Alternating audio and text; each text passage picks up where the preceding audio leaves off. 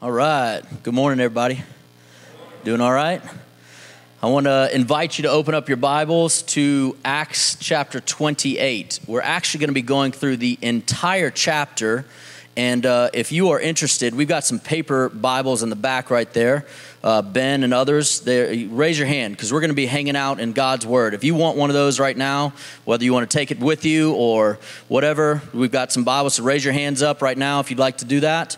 Otherwise, go ahead and pull out your phone and go ahead and go to Acts chapter 28 or your own Bible.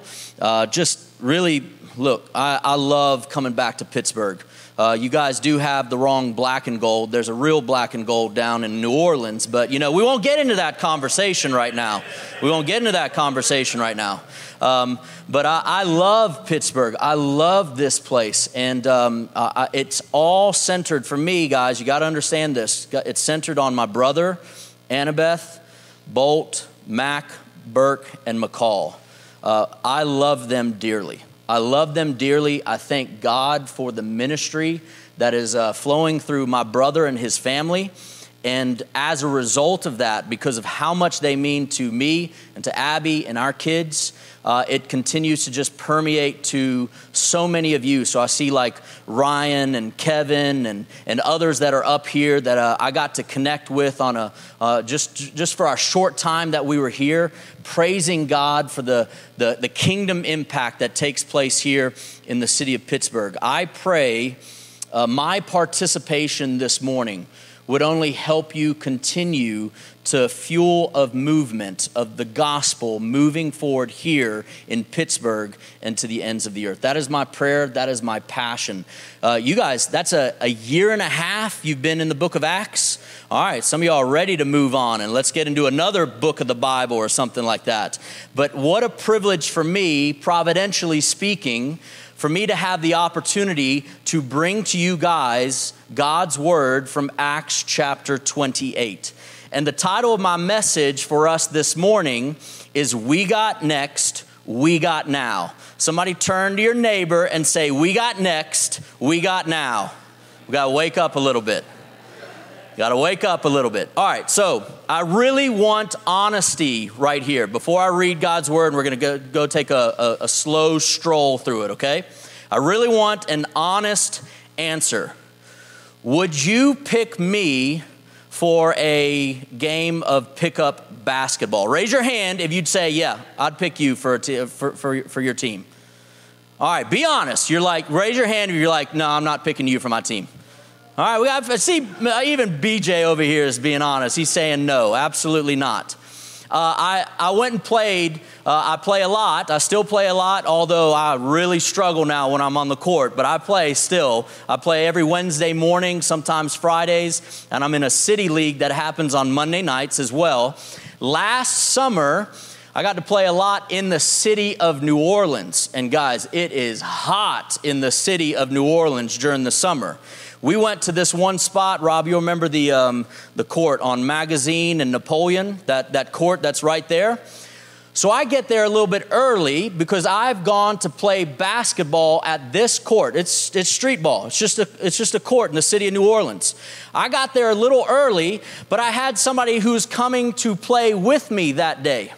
And he was DeMario Davis. Raise your hand if you know who DeMario Davis is. Anybody know who DeMario Davis is? DeMario Davis is the starting linebacker for the New Orleans Saints. All right? So he's like T.J. Watt for the city of New Orleans, okay? He's just like, he's a godly man as well. Just a phenomenal guy who wanted to, for some reason, use me to get a bunch of reps of playing basketball around in the city. So I'd go scout out courts. I'd go see some spots that I was used to going to play. And then I'd tell him, I said, I found a spot. We're going to play here. And he'd always meet me. So we went to this one particular court on Magazine and Napoleon in Uptown in the city. Here I show up. Me. And I said, I got next. What do you think their reaction was? They ignored me. I don't know if anybody's ever had that experience before, you know, where like you're just trying to fit in. You're trying to make sure you want to get onto the court. So I got next. They ignored me. So I wait for another game, and I say, excuse me. Excuse me. I've got next. And they ignored me yet again. Guess who shows up? DeMario shows up to play basketball. And let me tell you something. In the city of New Orleans, DeMario shows up. Everybody already knows who he is. Everybody already knows who he is. And they all are like, hey, you can get on my team. You can get on my team. And he's like, I'm with that guy. I'm like, who's got next now, huh? Who's got next now, right? I love that experience because I'm diving into this particular text and we're looking at the tail end of the book of Acts. Something is about to take place next. But unfortunately, we don't exactly know what will happen next. We are experiencing the Acts of the Apostles. This is the book of Acts. When in reality, you probably heard this a lot, that the book of Acts in reality should be called the Acts of the Holy Spirit. The way in which the Holy Spirit anoints his followers, anoints his apostles, anoints his church to go out and to make this glorious good news of Jesus known all over the place. So what you have seen is you have seen Pentecost, and then you've seen the birth of the church in Jerusalem, and how just like it was said in Acts chapter 1 in verse 8, that Jesus said before ascending into heaven, you will receive power when the what? The Holy Spirit comes upon you, and you will be my witnesses in Jerusalem, Judea, Samaria, and to the ends of the earth. In other words, Jesus was testifying about himself, the Holy Spirit, that would cause this good news of salvation to begin in Jerusalem with the coming of the Holy Spirit, and then how it would gloriously just disperse and distribute to the ends of the earth, beginning in that nearby region of Judea and Samaria, and then watching the wonderful conversion of Saul, who we all come to know as Paul, and his missionary journeys, and the role of the Church of Antioch, in which they sent Paul and Barnabas out, and they begun these missionary journeys, and we get to see all that is taking place. In fact, if you take a look at the book of Acts, you will begin to understand there are actually, in reality, three missionary journeys that we get to witness concerning the missionary endeavors of the Apostle Paul. We're on the tail end of that last journey. So let's begin in verse 1. And I really want to do this with intent. I just want to read through this chapter because we should never forget that the book of Acts is a story. It's a historical, true story. And so we should enjoy the dissecting of phrases and the dissecting of verses and things like that. But you should also enjoy it in its larger frame. In other words, some of you are here. No matter how old you are, you have never tried to read through the book of Acts in one sitting. If that is you, you have missed out on seeing this just wonderful tapestry that shows up in watching the Acts 1:8 thing take place. So here we are in verse 1 of chapter 28, and let me just read through it and you enjoy it, okay? Verse 1. After we were brought safely through, we then learned that the island was called Malta. There's a shipwreck that just took place. The native people showed us unusual kindness, for they kindled a fire and welcomed us all because it had begun to rain and was cold. When Paul had gathered a bundle of sticks and put them on the fire, a viper came out because of the heat and fastened on his hand. When the native people saw the creature hanging from his hand, they said to one another, "No doubt this man is a murderer, though he has escaped from the sea. Justice has not allowed him to live." He, however, shook off the creature into the fire and suffered no harm. They were waiting for him to swell up or suddenly fall down dead. But when they had waited a long time and saw no misfortune had come to him, they changed their minds and said that he was a god. Verse 7, now in the neighborhood of that place were lands belonging to the chief man of the island named Publius, who received us and entertained us hospitably for 3 days. It happened that the father of Publius lay sick with fever and dysentery. And Paul visited him and prayed, and putting his hands on him, healed him. And when this had taken place, the rest of the people on the island who had diseases also came and were cured. They also honored us greatly. And when we were about to sail, they put on board whatever we needed. Verse 11. After 3 months, we set sail in a ship that had wintered in the island, a ship of Alexandria, with the twin gods as a figurehead. Putting in at Syracuse, we stayed there for 3 days. And from there, we made a circuit and arrived at Regium. After 1 day, a south wind sprang up, and on the second day, we came to Petuoli. You know, sometimes when you just don't know these words, you just go for it, right? Verse 14, there were found brothers and were invited to stay with them for 7 days. And so we came to Rome. And the brothers there, when they heard about us, came as far as the Forum of Appius and 3 taverns to meet us. On seeing them, Paul thanked God and took courage. And when we came into Rome, Paul was allowed to stay by himself with the soldier who guarded him. Verse 17, after 3 days, he called together the local leaders of the Jews. And when they had gathered, he said to them, brothers, though I had done nothing against our people or the customs of our fathers, yet I was delivered as a prisoner from Jerusalem into the hands of the Romans. When they had examined me, they wished to set me at liberty, because there was no reason for the death penalty in my case. But because the Jews objected, I was compelled to appeal to Caesar, though I had no charge to bring against my nation. For this reason, therefore, I have asked to see you and speak with you, since it is because of the hope of Israel that I am wearing this chain. And when they said to him, we have received no letters from Judea about you, and none of the brothers coming here has reported or spoken any evil about you, but we desire to hear from you what your views are, for with regard to this sect, we know that everywhere it is spoken against. When they had appointed a day for him, they came to him at his lodging in greater numbers.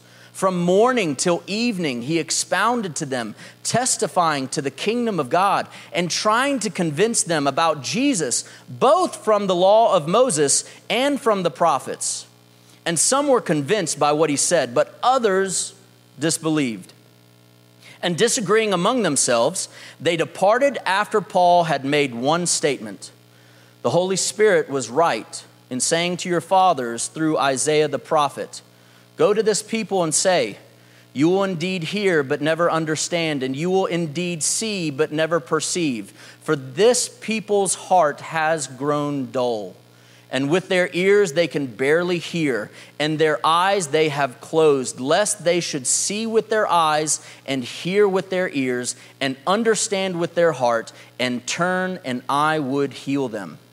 Verse 28, therefore let it be known to you that this salvation of God has been sent to the Gentiles. They will listen. Great verses right here to close us out, verses 30 and 31.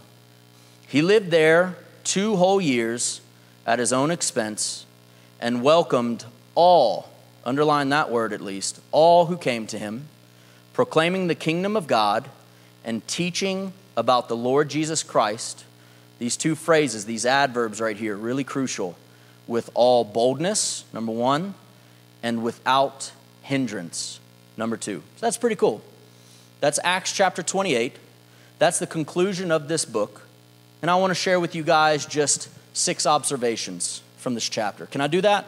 Let me spend some time just talking to you about 6 observations that I believe have been elevated for me and me looking at this particular text. I pray it's in line and it's consistent with what the text is trying to teach us and to tell us. So let me begin with number 1. Notice the journey. Just notice the journey. There is a journey motif that takes place in both of Luke's books within the New Testament. If you didn't know that, I'm trying to help you understand that in Luke's gospel, a majority, a significant part, maybe not a majority, but a significant part of Luke's gospel is his journey from Jesus' journey from Galilee towards Jerusalem. That's what's taking place there in Luke's gospel.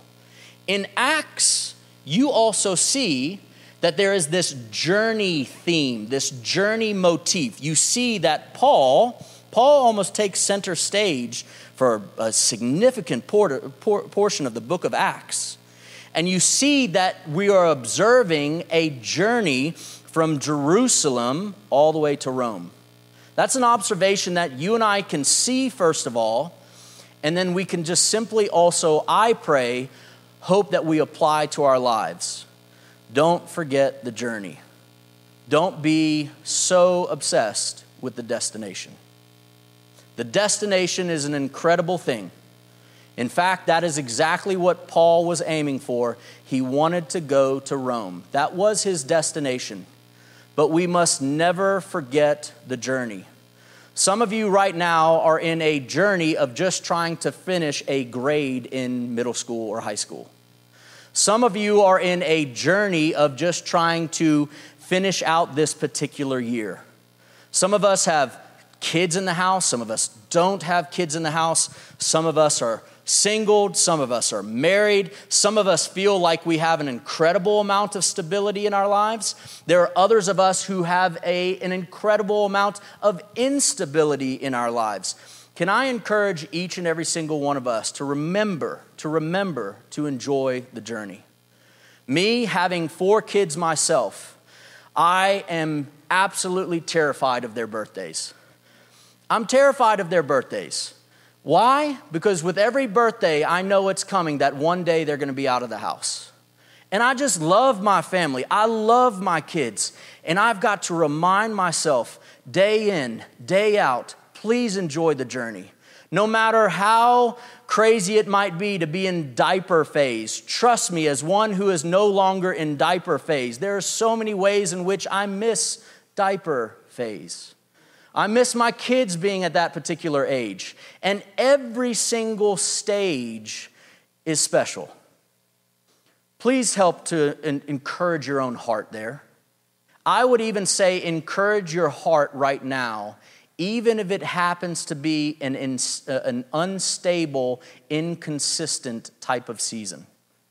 Because you're missing out on the blessing that the Lord Jesus is wanting to provide you in the here and now of what's taking place. Don't ever forget the journey. Number 2, notice that ministry is authenticated by sufferings. Notice that ministry is authenticated by suffering. So this is bleeding back into Acts chapter 27, but we are hearing about a shipwreck. Paul is willingly engaged in this journey to Rome. He has an objective in mind, and it comes at the expense of being shipwrecked. Then he gets snake bit. He's on a very long journey. This is not flying Delta and getting from one place to the other very, very quick. This is a very long journey. There is a lot of rejection that takes place, especially when he's confronted by the Jews in Rome. And then we must not forget, during the entire time in chapter 28, he is technically in chains. He is imprisoned.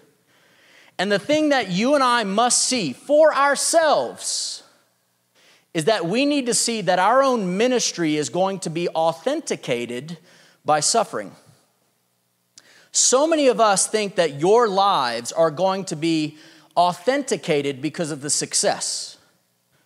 And I want each and every single one of us to pursue whatever you're thinking is success for you in your life. But I need you to see something very plain right here. that Paul's example and this chapter 28 is teaching us that we actually have a deeper appreciation for the Apostle Paul because of what he's going through. And some of us are so averse to that. Do you guys know that that is the culture that we live in? American culture in particular. Let's do everything we can to minimize suffering. Now, that makes sense. That is something I believe we should do to the best of our ability. We shouldn't necessarily pursue suffering, but we should at least understand that when it does come, that God is trying to work in you an authentic life, an authentic ministry. You have no idea how much of a blessing you can truly be to people, not because of how successful you are, but because of how stable you have become in the face of suffering. You need to always remember that. And the world is not going to help you really beat that into your brain. The scriptures will. The example of those who've gone before us will. They are helping us and reminding us that ministry is authenticated by sufferings. Let's go to number three, okay? Number three, we need to see and notice the strategy of Rome. Now, this is one that is very obvious when you read chapter 28. But I need you to see and understand that Paul had a hope, and he was ultimately saying this: what a radiating center it would be if Rome was truly reached with the gospel. Now, he was going wherever the Lord led him. Small town, big town, doesn't matter.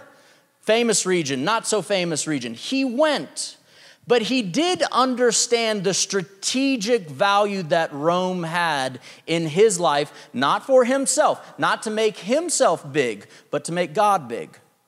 He saw Rome and recognized how awesome it would be if that place started to get a gospel fire in them, and it would permeate to the entire Roman Empire, and yes, even beyond. So can I do a fair application for this, especially for those of you who are Christians in the room? Can I say this? I believe we can use this morning. What is your Rome? What is your Rome? Too long, Christians have been playing for breadcrumbs. Too long, Christians have been saying, let's just do the minimum or the path of least resistance. Let's do the kind of things that help us as Christians just to barely get by. Some of you have forgotten a dream. Some of you have forgotten a dream because you are looking at it and you actually think God can't be successful in that location. But you don't understand who God is. God is and will be and always will be completely and totally victorious. So what is your Rome? For some of us, your Rome is actually your workplace. The very thing that you go, not really. But it then dawns on you, if I would just have gospel intentionality in my workplace, what in the world could Jesus do if I just focused on my workplace? Some of you need to be thinking about the ways in which you should be targeting your families, your neighborhoods, your schools. I don't know how to interpret that for you. I'm simply presenting that to you as a thought. What is your Rome? And are you willing to dream in such a way that God would truly do an incredible work because you see how awesome it would be to reach that so that the gospel would truly radiate even further? Let's go to number four. Y'all with me? Y'all like this? It's good? All right, we good? All right. Number four, notice the both and. Notice the both and. And this is a good one right here because I'm passionate for this as well. The both and is beginning in verse 17. You see that Paul immediately goes to who? He goes to the Jews. He goes to the Jews and he goes hard. He says, I'm up, I got next. I'm going to do everything I can in my power to share the gospel with the Jews who are in Rome. Does everything he can. That infamous moment that we see right there that especially shows up in verse 25, it's the result of verse 24 where it says that others disbelieved. They didn't really believe him. So then all of a sudden you see in verse 28 a bit of a both and. This is not just an either or. This is a both and it is validated by that word that I asked you to underline, all, in verse 30. You see, it's the both and of the reality that Paul wanted to reach Jews and Gentiles, not Jews or Gentiles. I would not be in this game if I thought that true biblical Christianity espoused any sense of discrimination. I would not want it. Jesus is wanting to make for himself a people from all tribes, nations, tongues, and languages. And he wants a complete family. There's not a place on planet Earth where Jesus is saying, but not them. Everywhere Jesus says, I have people who are part of my family. Go get them. And that is why I love being a Christian. Because in the Christian faith, I find true unity and diversity simultaneously. It is only in the true Christian faith that I see that. And my counsel to you is to make sure you live that out. Live the both and. Don't live the either or. Do all you can to eradicate your heart of anything that builds up prejudice towards anybody else.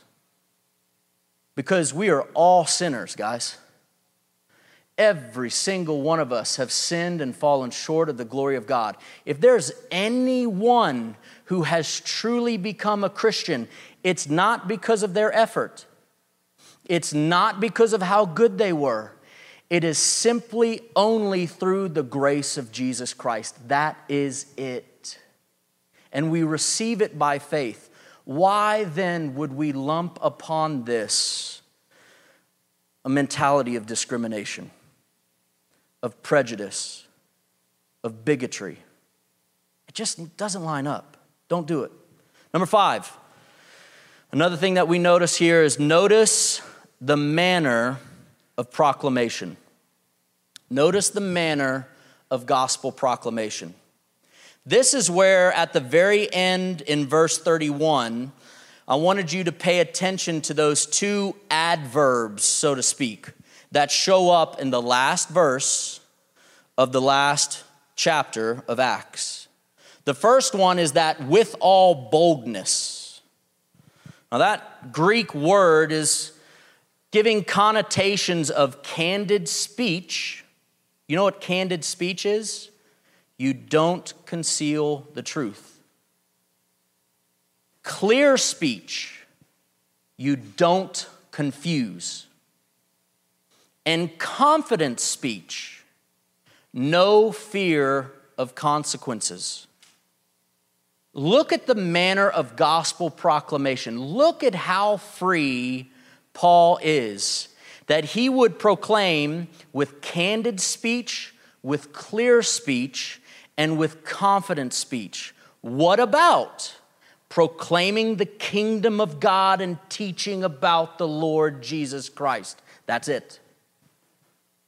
Secondly, he does this without hindrance. And if you look at that, that's the end. That's the end of verse 31. But you need to remind yourself. That's why it was the joy of reading all of chapter 28. What's so fascinating is that at this moment, the Apostle Paul is under military surveillance. And he's proclaiming the gospel without hindrance. He is bound by chains and under house arrest, and it's still able to say that he was able to proclaim the kingdom of God and teach about the Lord Jesus Christ with all boldness and without hindrance. What's my problem? What's my problem? See, this is so important for us to see that even when your hands are chained, your mouth is not. Even when your hands are chained and tied, your mouth will never not be and should not be. It shouldn't. Guess what? You might die for it. Is he worthy? You might get ostracized. You might get kicked out of certain statuses and groups. He's worthy. It's important for us to see this, the manner of gospel proclamation. This is not an encouraging one for me this morning. And I'd like it to hit you that way too. I'm sorry. I wish I could use this to like, rah, rah, let's get it. But we stink. We stink. Jesus is the only way. He's the only hope. Salvation is not found outside of Jesus. It is only through Jesus that people truly have life abundant and life eternal. That is the convictions and the truth that Scripture proclaims.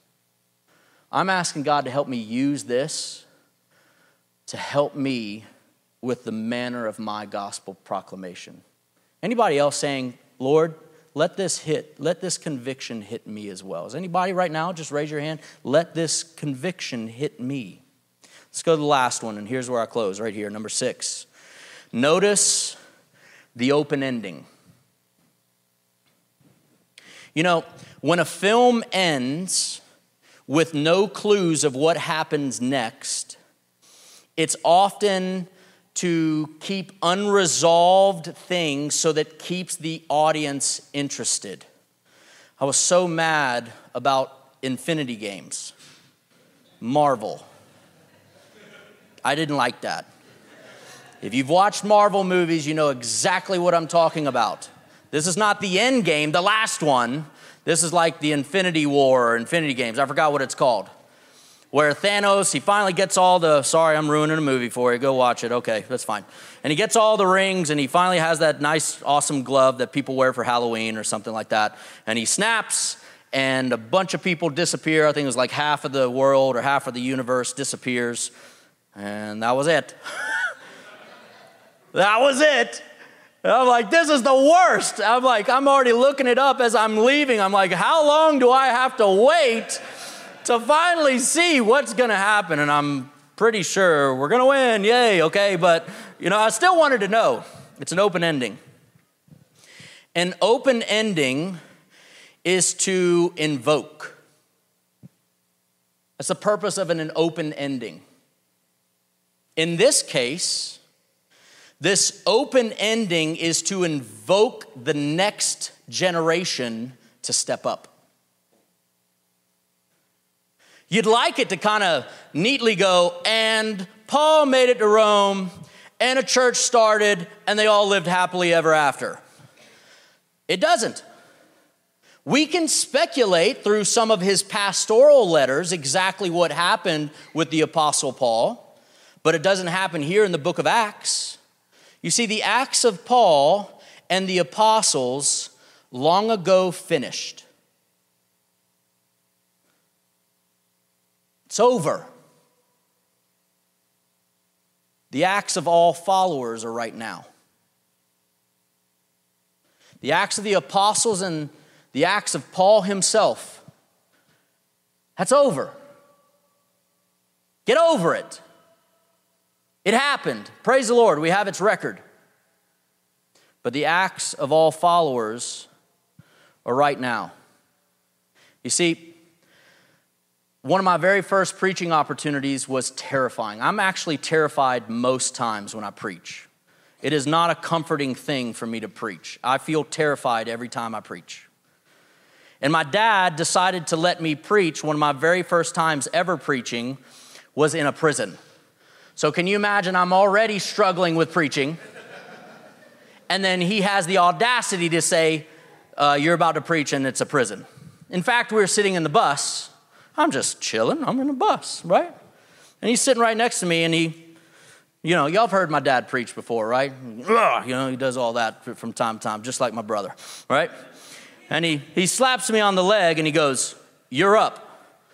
Like the continent, you're up. Like Europe and Asia, you're up? No. You're up. What do you mean I'm up?" He says, "I'm not preaching, you are. I like the continent idea better than me preaching. What are you talking about?" This was us sitting in the bus outside the prison right before we're going to go in there. And we did like a ministry where we sing and do all that type of stuff, and then my dad presents the gospel, and there's a lot of people that get saved. And he gives me that opportunity.